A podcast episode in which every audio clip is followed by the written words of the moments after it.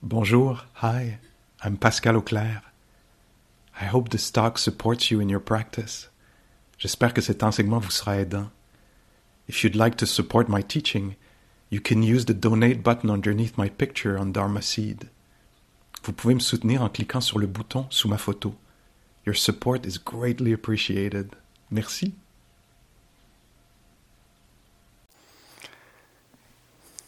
Is it me or there's a nice comforting smell of toast and jam?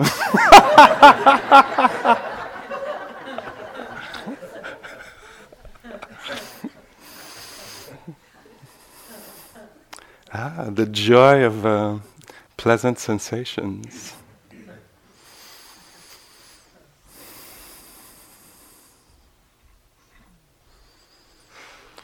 And uh, also, as I came in, I was I could see the light. Very, feels very beautiful for me. So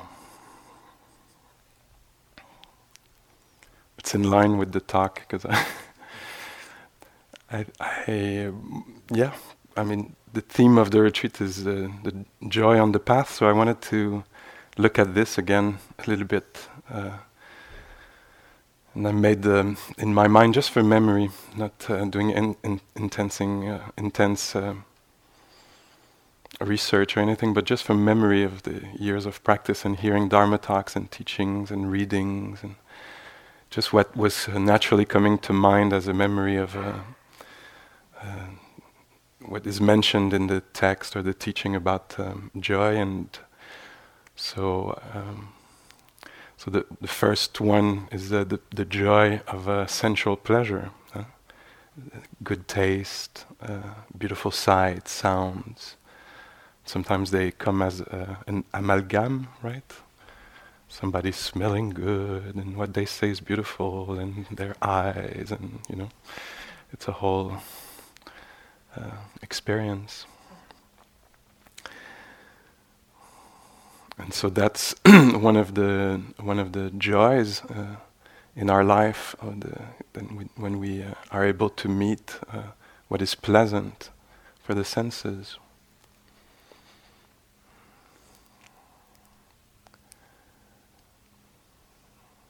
There's an image that uh, I thought I would not use it, but I'm going to use it just and see what uh, what it brings for you. I remember the first time it, it, took the first time I heard it, I was like, no, no way, like that's not my dharma.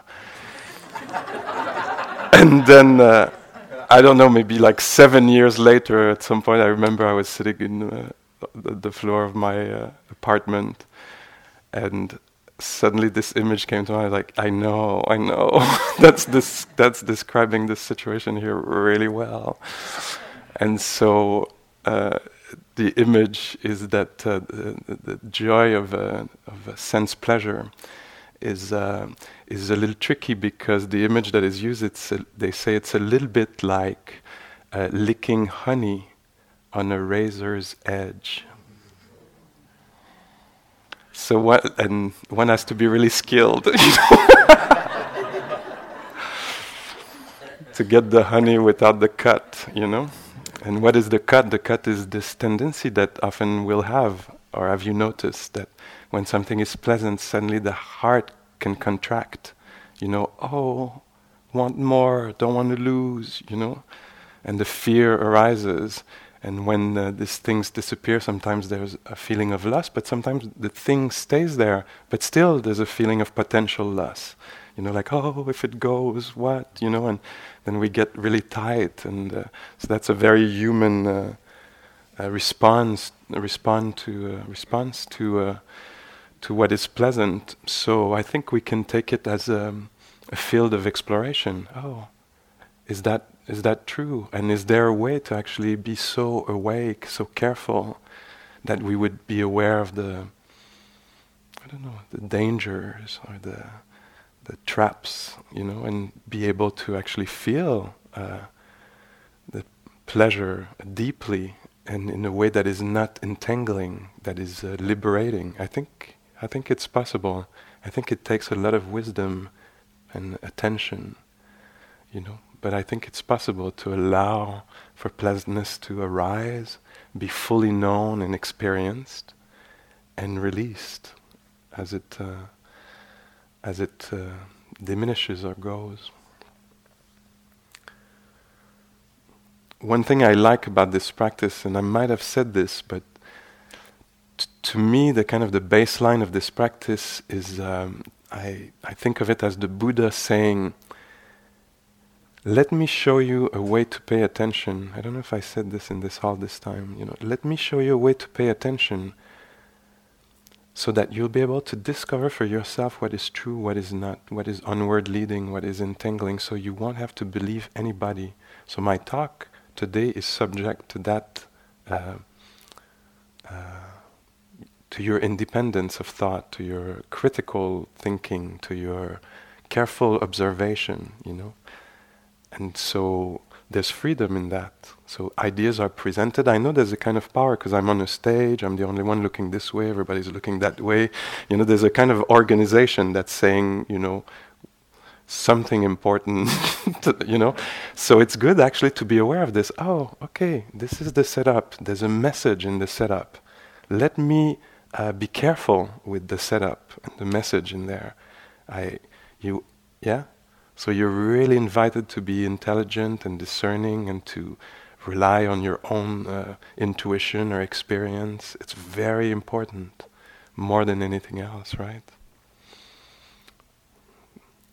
So other kinds of uh, joy that are uh, that comes from the teaching, I think, is um, there's the joy of uh, uh, money well earned and well spent talks about this in the teaching that then I think sometimes we think it's oh it's so spiritual and so I don't know esoteric and but there's something really real about this. And uh, one that I particularly like is uh, the joy of a work well done. You know when you have a, a task to do like your yogi job and uh, of course there's the extreme of like you know my self value or worth depending only on the fact that I put enough toilet roll on that shelf, you know, or some something, you know. So there's extremes in there, but in the middle path, you know, the actual joy when one finishes something, uh, a task, and it was well done. It was done with good intention, with uh, as you know, bringing the fullness of what we do, and then we can actually enjoy this. And since I read this in the teaching or heard this, I can't remember it it's been coming to my mind a lot and, and reminding myself, oh, Pascal, you're about to kind of, um, that's a French Canadian word we have, which is probably English, like butchy, when we butch something, like do it like quickly, you know? And sometimes I have this feeling like I'm about to do this like in the, with the minimal attention and the minimal requirement kind of way. And so I'm going to deprive myself of a joy, you know, if I have the choice, because sometimes there's no time or something like I have to do it quick. And but sometimes I actually could slow down in writing this email and be more considerate, you know, of the whole of the situation. And I could I can go really quickly and go for what I think and you know, and if I slow down a little bit, then I'll press send, and there'll be a kind of joy. Like, what? I actually s- slowed down here and paid a- attention to what was happening, you know. So this is good to remember in life we have access to this. Yeah. There's the the joy of spiritual friendship, and so very precious on the path. Uh, and so when we uh, have the chance to uh, practice or spend time with people who are wise, and uh, it's something that we can really appreciate in the, specifically in, in some of the development of some of the qualities, you know, equanimity, Oh, you want to develop equanimity?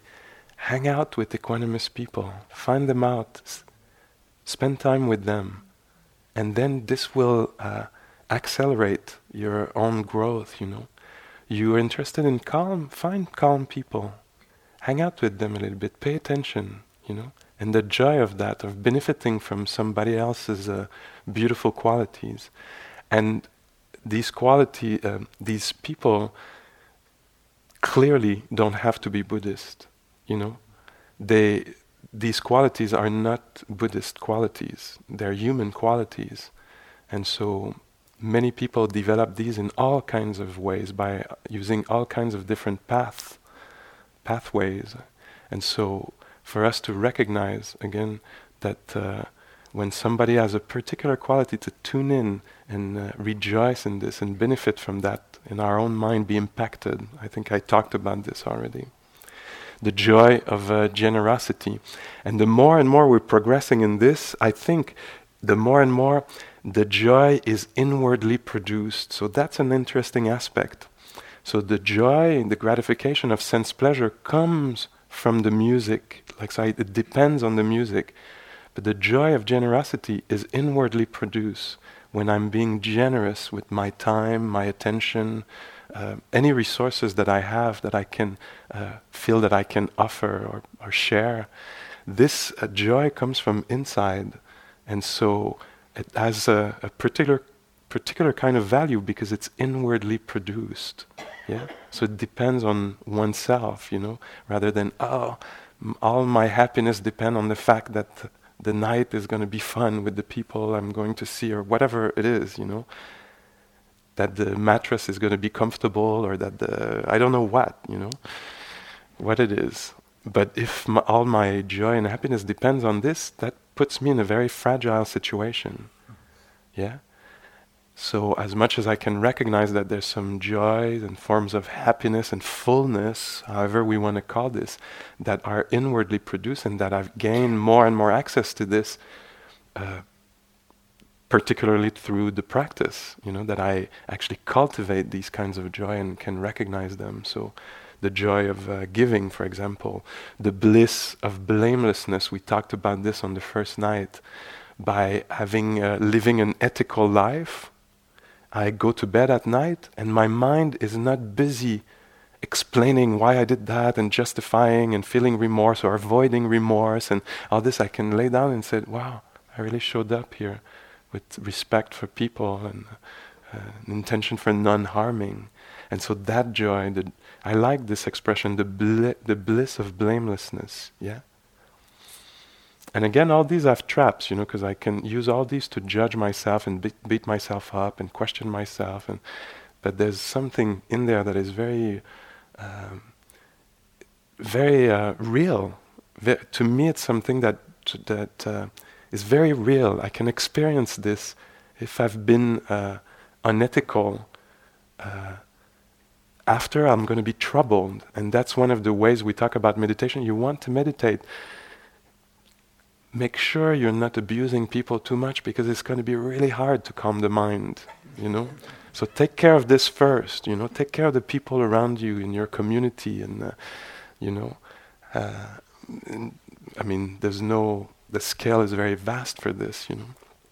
And so do this, and then it'll be easy after to practice meditation, yeah? So the joy uh, there of uh, blamelessness. And in that also in being harmless, intentionally, carefully, and we see how this requires attention, yeah? So so attention is invited in this field. I have to be very careful if I want to really be harmless. And so when I offer uh, protection, that's a kind of joy. Oh, I don't uh, in my actions and words, I can notice when I create a sense of safety or inclusion, or uh, I'm able to see, consider, respect, etc. This is a great joy, but also another twist, I could say, to that that I like is by offering protection, I also gain in protection. I'm protected by offering protection. Yeah? because I'm offering this to the field around me. And so I'm in the field too. So I'm benefiting from it. I'm, I'm uh, sending a message also that I value this. And then it uh, impacts the whole system that I'm in. Yeah. So these. And then I wanted to explore uh, more of the joys that are related to the development of wisdom, if I can say it like this. So one that uh, came to mind or comes to mind is the is the joy uh, in the capacity to meet reality more and more, right? And so my sense is that um, through this practice, we're developing many qualities that allows us to actually meet the world that we're in, the relationships we're in, the work we're in, the things that are not happening right, the the the way we live together as a community. Yeah, and so it makes us uh, able to be in the world, a world that is pretty crooked, no, or a little bit. I don't, I don't know how you experience it, but it's not. It's not like you're absolutely just world, you know, in pretty much at any level. So having the capacity to meet it um, is is something, and it can take the form. One form that I see in myself and in others with the practice is developing a confidence. Oh, I can be with this. This is not what I would have chosen, but I I can be with this. Especially after sitting a retreat like this, I think it becomes more clear maybe that we can be with. Uh, epic encounters while doing nothing, you know. But it is, even though we, I keep saying we're doing nothing, I know that there's an intensity in being here. We're visited by the world, you know, and, and all the impressions that it has left on us. And we learn how to hold the world, how to understand it, how to care about it. And, uh, and so one of the joys is the joy of uh, confidence that one might gain. And I hear this being described by people like, wow, this happened before I would have imploded or kind of jammed, paralyzed. and now I'm like, okay, okay, this is what's happening. Let's, let me be involved here, engage with this. You know, so that, that's something particular. And what does that? So more and more equanimity being cultivated, more and more curiosity, more compassion, uh, so many qualities uh, uh, come into that, and an understanding. Also, there's a kind of a my sense is that we where happiness lies or what causes happiness, there's a transformation in our understanding. Suddenly, it's not so much that I would get that or that it would be like this. It's more like it's more like, oh, my. I don't know if it's happiness, the word here, or my joy, or my freedom, or my. I still have to look for the right word here, but this depends on my response more than on the situation.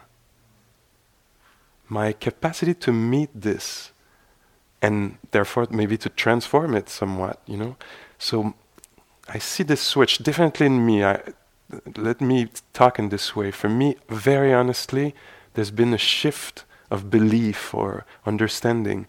And now it seems like it's more important to me how I engage with what's happening than what's actually happening.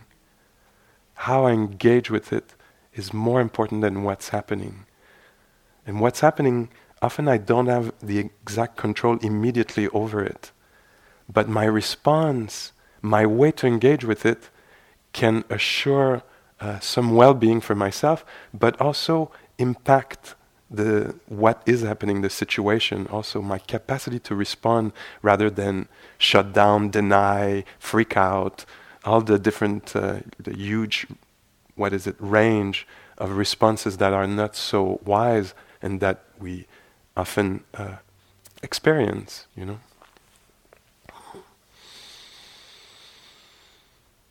And so here we're it's becoming more and more clear i think. So we go from some kind of confusion to more clarity. That's uh, the movement that i see in minds and hearts. We're clarifying what is helpful what is not how i'm going to uh, put more attention on this what what makes courage arise the capacity to connect to to bring a little interest curiosity to how curiosity is revolutionary in the mind heart. That usually when I would uh, reject, freak out, now I'm like, oh, through the voice of the teachers, through the, the teaching themselves, I'm constantly invited, it seems, can I turn attention, curious attention towards this that is happening? Do you recognize that movement? And to me, that movement is, is a revolution of the mind. Instead of judging, uh, hating, not wanting, wanting more of, can I be interested? Because that's actually happening. And so the development of uh, curiosity, and so we become clear that this is, oh, this is, this has value. This is a help along the way. This is an ally. This is a good friend. I want to have access to this friend more and more. This friend of curiosity, of courage, of patience, of acknowledgement. I used to say the word acceptance. I tend to use it a little bit less these days because it might have the tone that I accept, therefore I do nothing about stuff. So now I try to use the word acknowledge. I'm acknowledging that this is happening. This is really happening. I, this is really happening. Let me take this in in order to engage with it. Do you see?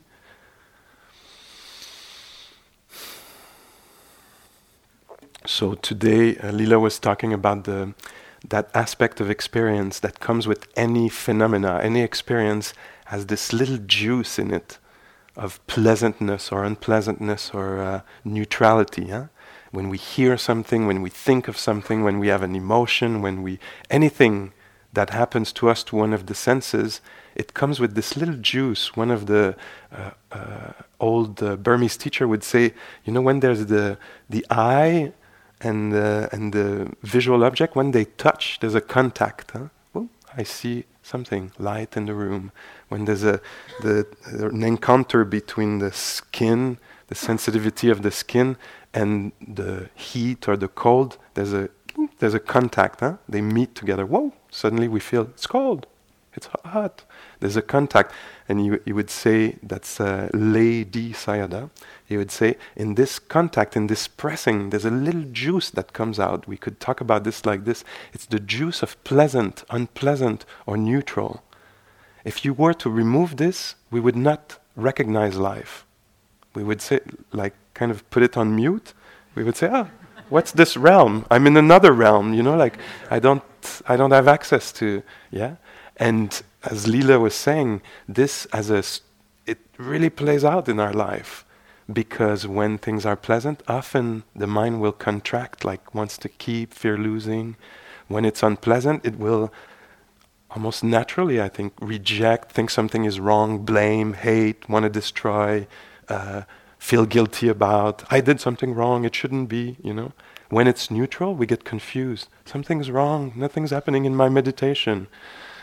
You know, we, it's hard for us to be with uh, neutral. We, we get a little confused. You know, we change channel. We, we, you know, we want our money back. We, you know, and so here we so we start to dis, to discern maybe that oh it's not so much that it's pleasant or unpleasant or neutral the problem maybe a lot of my well-being uh, lies in the response that I have my way to encounter pleasure pleasure can I allow it to be felt you know the way I encounter displeasure, can I allow some displeasure to be part of life as it will anyway you know can I encounter this wisely?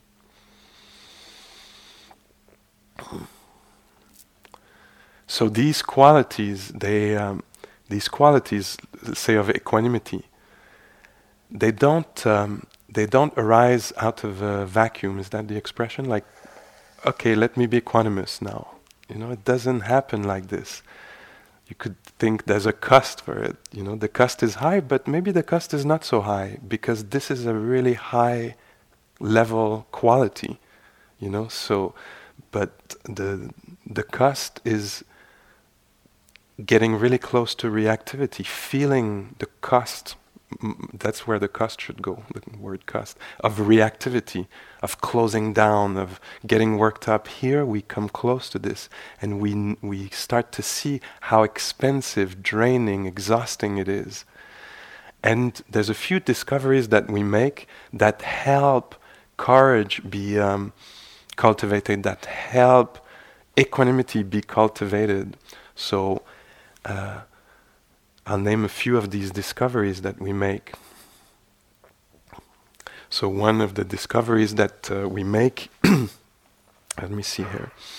Uh, yes, one of the discoveries that we make is um, around uh, the conditioned nature of events, reality, you know? Before we feared something might happen or we would want something to happen, and the more we practice, the more we start to understand intuitively. We might not even think about this. I'm putting it in words, but through practice, it's not even through words. It's good to put it in words, but it might not even involve conceptual thinking. It's more of a gut feeling. That's why sometimes you might have this uh, this experience that uh, I've I've had this experience many times, and people often say that, "Oh my God, when you said that, it was so exact, and I I recognized the truth of that," or there was like a ah moment. It's because it's conceptualized in words, but we know it intrinsic, intrinsically. We've touched it. We just haven't worded it this way, and then we're like, "Oh my God, the Dharma is so right."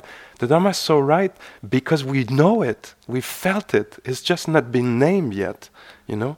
And then the teacher comes in, says a few words, and like, wow, big projection. because we were the one to name it, you know, but it's been named for us before. But, uh, you know, and uh, so there's something in the practice that is intuitive, penetrative. That's what we call vipassana, insight. Is that by paying close attention, we feel this stuff. So once it's named, we're like, yes, of course, I see this. You know, I know that. I felt it. I had access to it. Yeah? So, one of the things that start to stand out as we practice is that things are conditional. They arise when condi- conditions come together. In the teaching, it says, when this is, that becomes, something like this. When this is not, this disappears. And here we start to see the causality, what causes what. And for example, we start to see that uh, bringing attention, curious attention to something is actually helpful most of the time. You know, so we make a causal link. We say, oh, instead of hating this thing, denying it, not wanting it to be there, let me allow it to be there for a moment. Let me feel it so the feedback loop can be opened again. I can feel the impact of the presence of that. For example, inner voice, you know, critical, hateful inner voice. So one that becomes really aware of the self-hatred in oneself, if it's present, it is in many of us, you know, with clear attention, it becomes again very clear that this is not for my benefit. This is not the, ex- the expression of truth. And so we feel this, oh, how did liberation from that, how did the trance and the belief in this voice got severed? Is that the way to say it? By bringing attention, careful attention. And so now we're discovering, oh, bringing attention is actually really useful here. And we discover, oh, here's a link. When I bring attention to what's happening, instead of hating it, denying it, it helps me do something useful with it, like liberate it or cultivate it. Yeah? And so we start to see that things are conditional, and in this way we relax. Oh, there's a relaxation that might come from a deep insight into ca- causality or conditionality. Oh, I don't have to so much fear this. If the conditions come together, it will happen. If the conditions don't come together, it won't happen. This is a deep one, no? Wow, that's a big one. But that's what happens in practice, I think. That's what I've seen we start to see, experience the uniqueness of event, the preciousness of it, as in the fla- lila's flower. What is the name of the flower? Udumvara. The Udumvara flower. So the uniqueness, which is to me pointing to causes and conditions came together for this to arise, this unique experience that is pleasant or unpleasant or neutral. It came together and it's going to dismantle when the conditions uh, change, you know. So this retreat came together for a bunch of conditions and whoops, it will dismantle. The anxiety that passes, the joy that passes came together and it will undo. And so we start to be really aware of the rising and passing nature of phenomena. And this, in a way, is uh, there's a joy in that, the, to be aligned with reality. Oh, I know more deeply now that things arise and finish. And so there's a, it's kind of a bittersweet recognition, no? Wow. In this reality, it doesn't serve any purpose that I wish for it to stay. It will disappear. We don't know exactly when, but for sure it will disappear because everything does. And then there might be an alignment with this. Wow, this is the reality I'm invited to live in. Can that be okay? And we might find that, yeah, okay, that's a strange thing, that everything will disappear. And I think I can take this in. And so there's a joy of, wow, I can actually align. I don't have to resist fear that reality will change. It will. Okay. Okay. Let's go with it. There will be aging. There will be dis-ease. Oh my God. Okay. Do you, do you sense this? I don't know if I'm passing this along, but to me, there's a joy of being freed from the wish for something else, you know, that is extremely stressful. Wow, things will change. Okay. Okay, let's get into it then.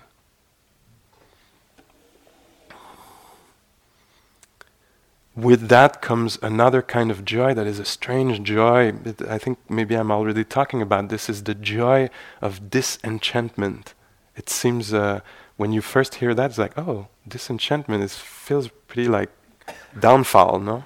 Like a sheer drop, as I read somewhere. like this is a sheer drop. Is that the way to say it? Like, but the disenchantment, if you think about it in another way, it's like when you're under a spell you know, you're under a spell of some sort, and it, it makes you, you're entranced by something, enamored, fascinated by something that is not.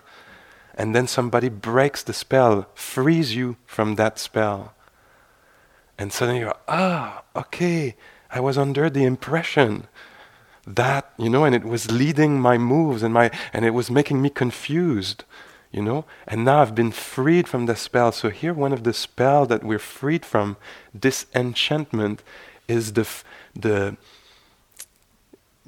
kind of projection that we have of satisfaction that this will completely satisfy me. And the this put pretty much anything there this will really satisfy when i'm this other version of moi you know then I'll, I'll be happy. When I finally get this thing, then I'll be f- uh, finally happy. And by paying attention, I think, and again, please do not believe me. Check it out. That the nature of this reality is that because things are changing and conditional, so a little shaky, uncertain, we cannot control completely, because of that, there's nothing that is going to be absolutely, permanently, uh, in a sustainable way, uh, satisfying in the career, family situation, you know.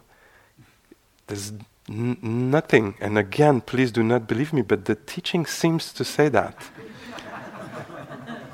and so, to me, what is the joy in that? In that extremely worst bad news I've ever heard, you know? the joy is to break the spell because I used to think it was my fault or the fault of the other that it was not satisfying and or the pressure that I put on it. you're supposed to be satisfying and you're telling me you're not or you're showing that you're not this is really disappointing you know and so when you dis- discover that oh the other cannot be satisfying and this situation cannot be totally satisfying it's not in its nature to be then suddenly and that's where maybe there's a f- switch here of like, oh, it's not so much the situation, it's how I'm going to meet it. Because it's not going to be able to provide completely. You might think, you know, when this person sees me in this way, then everything will be fine. You know, once I'm seen in this way, this will be okay. Everything will be okay. And then we maybe we get there, and again you're like, oh, it happened, but will it stay? I'm not sure because things being transient and changing. They might not keep seeing me like this. Or maybe one sees me like this, but not the other next to them. You know, and ah, So I don't know if I talk about this well, but that's, we say one of the things that we notice in practice that this reality is a little. Um, I can't find this word in English as we have s- such beautiful word in in French. I was saying this to a group today. We have this word in French, bancal, and we use that when you say something is bancal. It means that uh, one of the four legs is off. You know, it's a little wobbly. You know, the table or the chair. And so in the teaching, it says that from the point of view of a human being, life, human life, this experience will be a little bancal. it's not going to be exactly what we want at all. T- you know, it'll like uh, the um, the axle, the wheel, a wheel, and the axle in the wheel are like not exactly. So you're in your chariot, you know, like when you leave here in your chariot and it's always like, you know, this is life for you. because you know you might have perfect health, but then a cold come, you know, and you know, and might think, oh, ah, everything was perfect until the cold came. The cold is part of life, you know. You might, and the diagnosis, it's part of life, and the trouble for us is we'll think, why me? Why moi? Or it's the fault, you know. And actually, this is the nature of this reality. It doesn't mean we do nothing about it. It just means that there's something that can relax and into this and say, oh, that's how it is. And I'm still going to engage energy and be relational with this life and try to lessen the amount of suffering caused caused to me that I cause to other, you know. Even in this reality that is a little crooked, there's so much I can do to create uh, again more safety, more uh, to see uh, beings, include them, etc. Myself included. Yeah. Another joy that you might experience, and again, check it out for yourself. It's the joy of, um, I could say, non-fusion or non-identification And so that's really coming out of the careful practice. That's the process that happens is that we diffuse our identity from phenomena.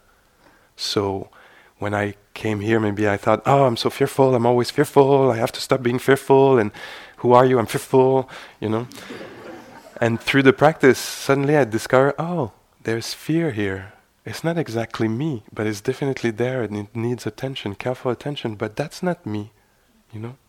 Oh, there's agitation here, but it's not exactly me, but it's definitely there and maybe it's a pattern and it comes often, but it doesn't define me. Yeah? And this is, for me, it's very liberating, it's very joyful to imagine, for example, this thing about a cruel thought crosses my mind. If I'm identified with it, that is really bad news because I'm bad and I'm a cruel person. But if I'm diffused from it, disidentified, then I can recognize oh, here's a cruel thought, should not act on this, should not uh, entertain this. This is uh, not for my well being, this is not for the well being of others. And so, in this way, it doesn't define me, and it doesn't make me irresponsible, which would be an extreme, you know. So, in this practice here, we learn how to not identify with events, but learn to know them. And it's not like we're separated, also. Well, that could be an image of perspective. My sense is we get closer to experience. In this practice, we go in. We go in, but without uh, or liberating this view that it describes me or moi.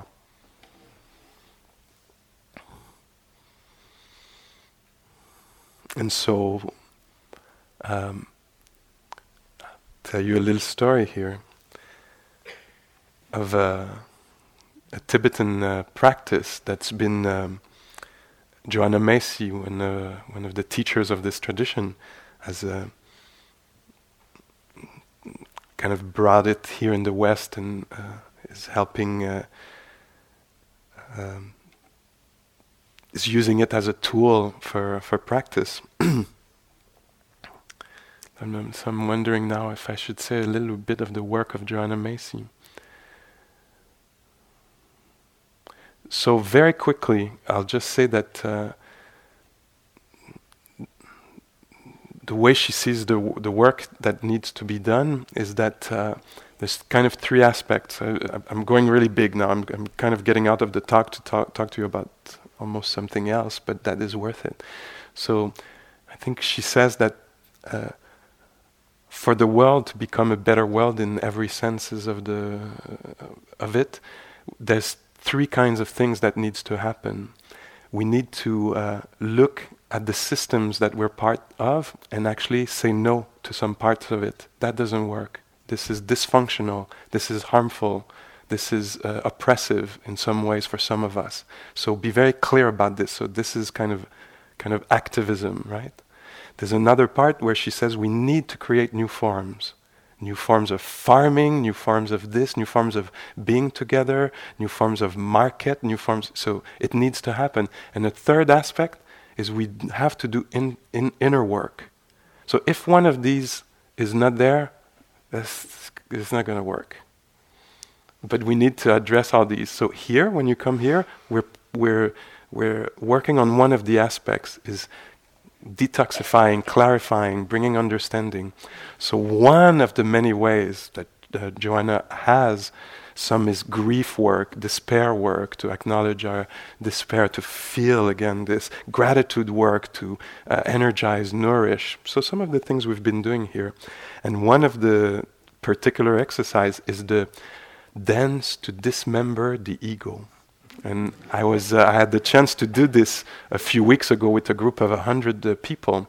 And so, after a period of practice like this, where we've seen, no, have we not seen the patterns of this mind, how it creates the trouble for us? We've identified it cl- clearly and we've dis- diffused some from it. We've learned to s- have compassion for it, know that it's happening, but it's not exactly us, it's not exactly serving, you know. Other patterns, they're also not exactly us, but they're really useful. I'll give you an example. If you find generosity or kindness in you, Imagine when suddenly there's the identification with this I'm so kind, I'm so kind, I'm so generous, always been, you know? Do you see the problem in that?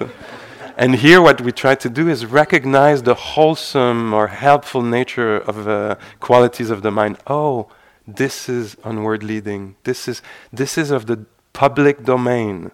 It doesn't belong to anybody, generosity or kindness or honesty or care or, or uh, consideration. It, this is, it belongs to everybody. And I recognize this is helpful in the system, this one or this one or this one. It's helpful, so I bring it in. I don't make it personal. Because if I do, in the wrong way, maybe, it's going to be really, it's not going to help. Do you, do you all know that I'm generous? You, are you all aware that I'm generous? because it's about me, you know? It's not about me, it's about the fact that it's helpful, right? And so, in the dance to dismember the ego, uh, I like that uh, the whole thing because I think it talks about uh, what we do in the practice. Is uh, so. Let, I'll tell you what we did a few weeks ago. So everybody had um, uh, like a, maybe a pound of clay and access to a bunch of little arts and crafty things. And we were giving maybe a day or so in the break periods, you know. So after a few days of retreat like this, imagine. So now we'd say, you all have your little lump of clay, and there's all these little like little colorful things, you know, that you can play with. And in the room downstairs, in the meal times and at different times, you can go and make a little puppet of your ego of your patterns, of like the way you promote yourself, hide yourself, your patterns that you've noticed, you know. And you have two days to fab- create a little puppet of this ego, of these sets of patterns that, uh, you know, uh, are active, that you've been uh, seen, uh, you've seen in operation during the week. And then we're going to make a big circle, and we're going to do a show and tell. And you're going to come in with your ego and you're going to say, Ladies and gentlemen, look at this ego. And we're going to go, like, Wow, it's huge.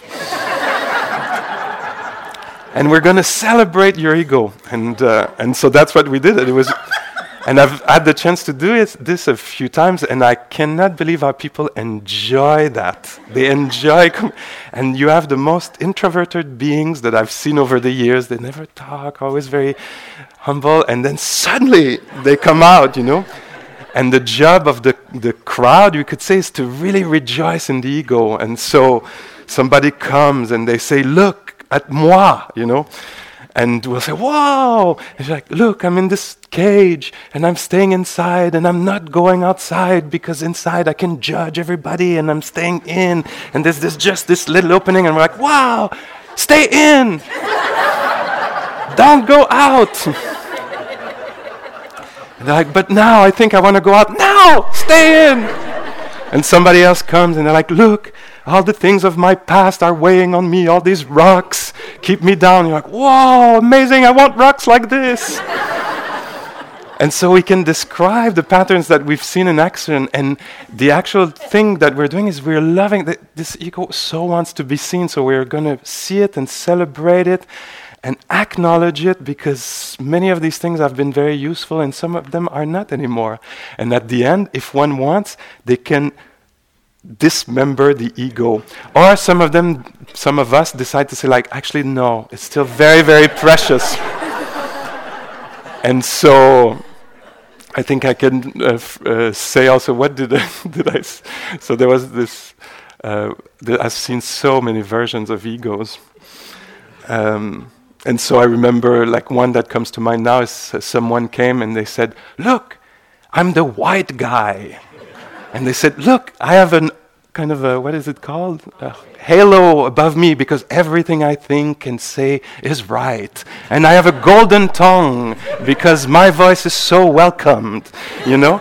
It's like, wow, this person is so aware of their ego construct, you know? And they can celebrate, laugh about it, not judge it, not hate it, but name it. That's what we've been doing here the whole week, naming it for us ourselves. Like, oh, arrogance arises. Oh, self deprecation arises. Oh, ju- constant judging in the dining hall arises. And so, and many of these things we want to hide, but then in the circle, we bring it forward and we're happy about it. Look at what I do in secret, you know, that I don't want you to know, and that everybody knows really well that we do, you know. And so, uh, and I remember somebody came and they had this little, like the cutest little thing that you wanted to stroke and kiss, you know. And they're like, "Look at me, I'm so uh, tender and kissable and adorable." And it's like they were revealing their device, you know. It was so and so fun. So, what would be your ego puppet? I think you have more clarity about this right now, you know.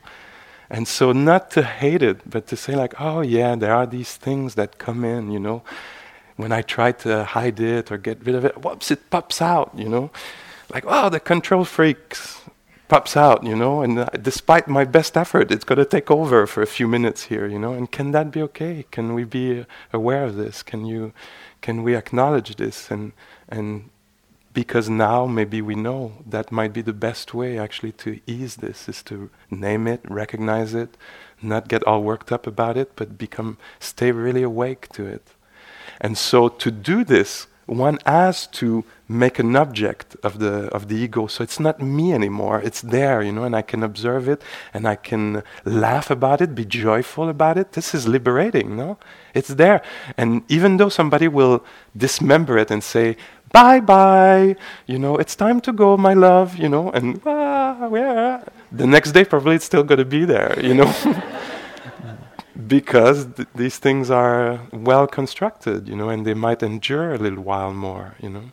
And so here, what we do, I'm talking about this because that's uh, that's what we're doing here, not exactly in uh, in this palpable form, but that's what we're doing. We're recognizing uh, the patterns of behavior and those that create suffering for us, you know, and we start to have a little humor about it, not take it so personal. Oh yeah, this happened. Fear arises, contracting arises, uh, projecting into the future does arise in human beings, and it arises here. It's not me. It does arise, you know. So, one of the joys then is the joy of uh, non-identification, of recognition that the pattern is there, active, powerful maybe, but it's not exactly moi, you know. None of them are. There's nothing that I, maybe in the course of practice, one could say, there's nothing that I can really recognize as being exactly moi. Things are being transient, things are conditional, things are helpful, things are not helpful, and uh, I don't know what discovery one will make at the very uh, towards the end of the road, if there ev- even is uh, an end to this path. But there's something about the joy of not being so identified with uh, phenomena that is liberating, and we don't disappear. There's the fullness of life stays there, but things don't define us exactly, and we can learn to take care of them in a better way. So, this is a way to express the joy of non clinging, non clinging, non acquiring, non uh, appropriating things that are part of this universe, you know, but taking really good care of them, being really awake to how they help or hinder uh, a life.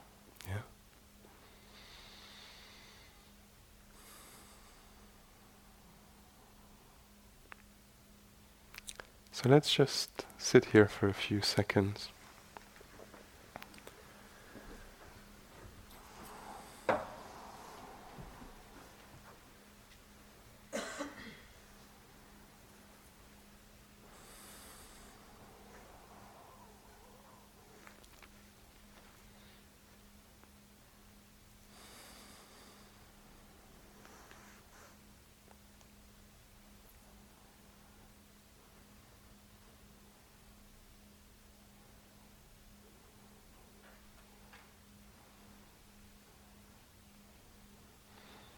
May the practice that uh, we're doing here and have done uh, ripple out, and it will, it's impossible that it won't.